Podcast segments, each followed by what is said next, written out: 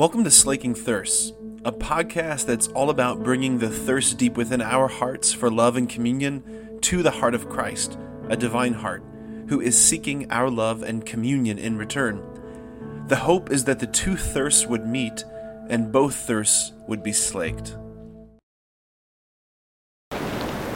All right, my friends, today's feast day. I said at the beginning of Mass, pop quiz. Today is the feast day of Our Lady of the Rosary. Say rosary like you mean it.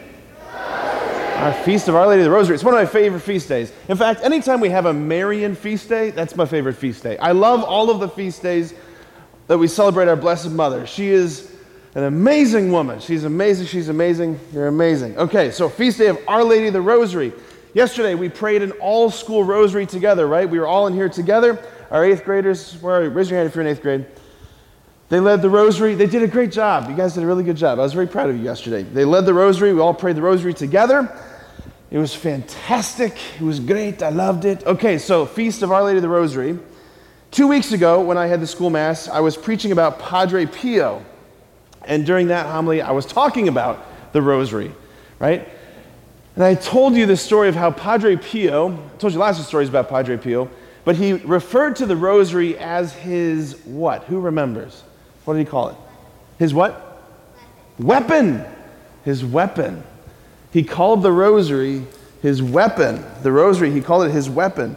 I was reading a, a book recently by a priest who's an exorcist, so he deals with people who uh, are possessed by demons. We're not going to talk about that. But this priest who was talking about in this book that the demons have revealed that every time we pray a Hail Mary, it's like they're getting punched in the face. I love that. Anybody else love that? Or is that just me? I love that. Mr. C was like, Yeah, I love that, right?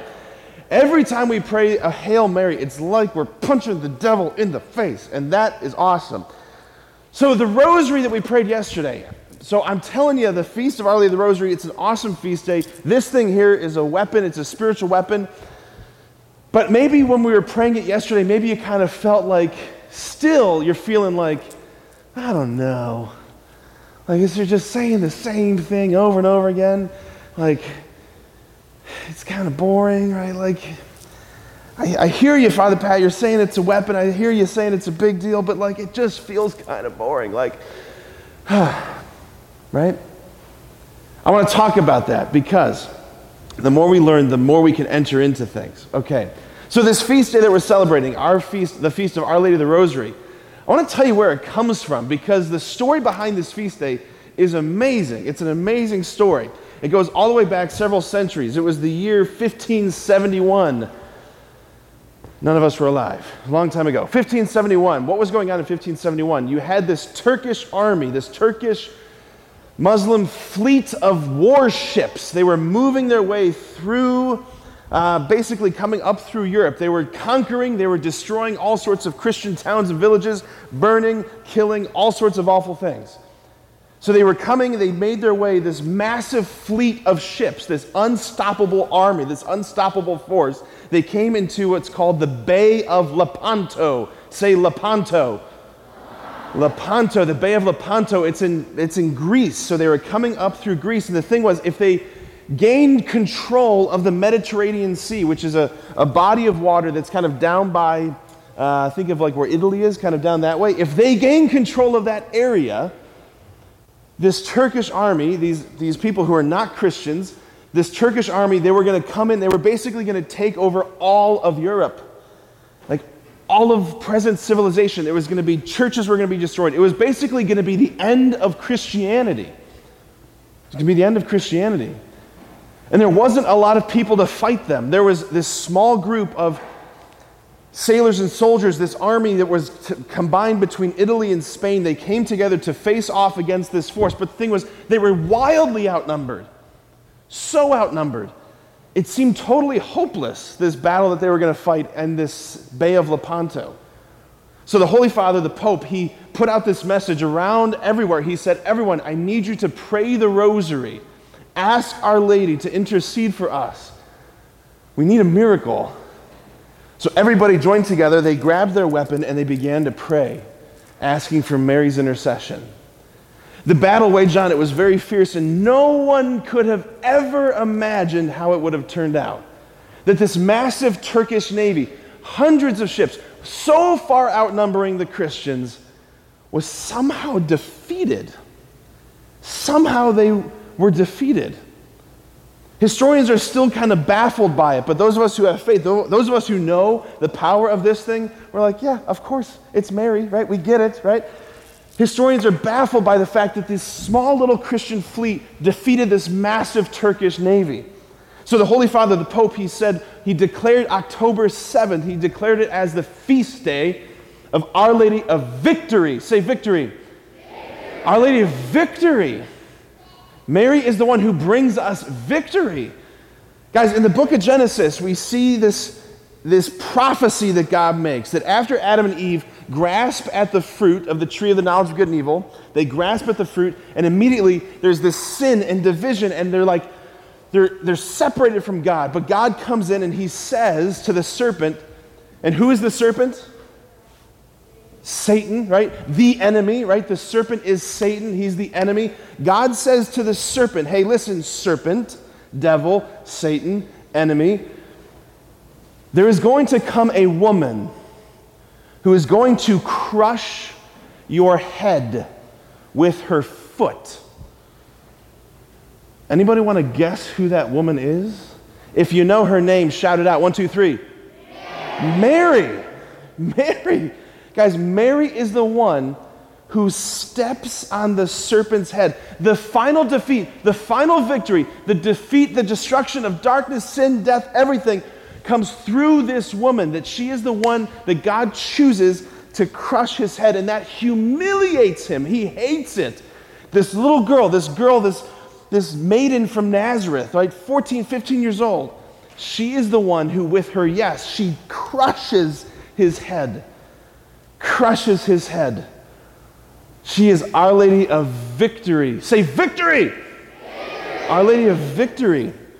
That feast day, Our Lady of Victory, it later got changed to Our Lady of the Rosary, which is the feast day we are celebrating.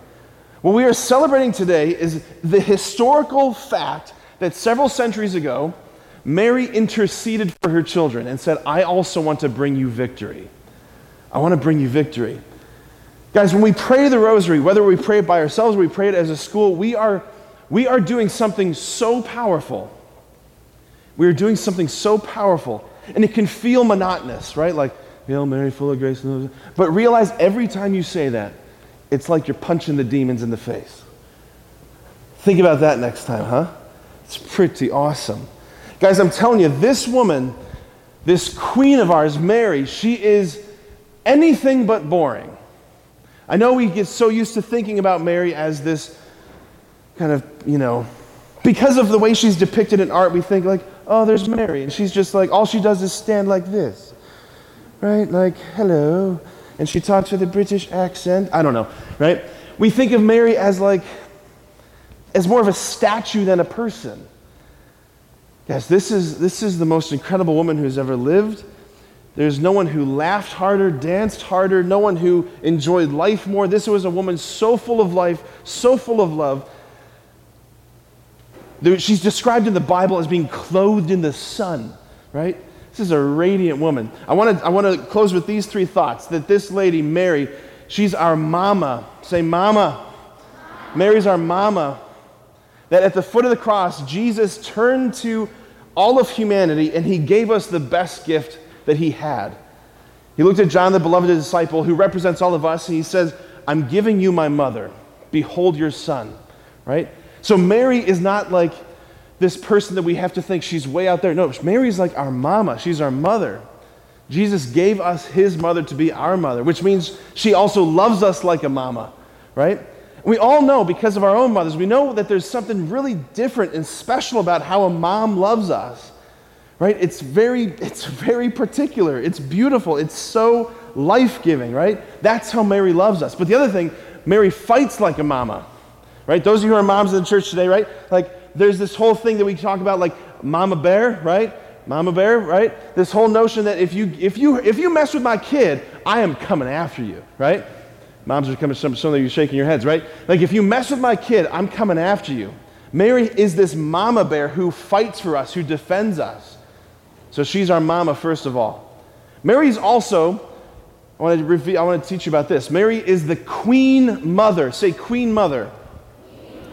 Queen mother. See, here's what's interesting. In the Bible, in the, in the, in the Old Testament, we talk about the kingdom of Israel, the most powerful woman in the kingdom was not the king's wife, it wasn't the queen, it was the king's mom. So, in the, in the Bible times, in Jesus' times, the woman who was the king's mom, she was referred to as the queen mother. In Hebrew, she was the Gebirah. Say Gebirah. She was the Gebirah, the queen mother. She was the one who basically the king listened to. Right? If the king was struggling with something, he would turn to his queen mother, his mother, and ask her for advice. What should I do?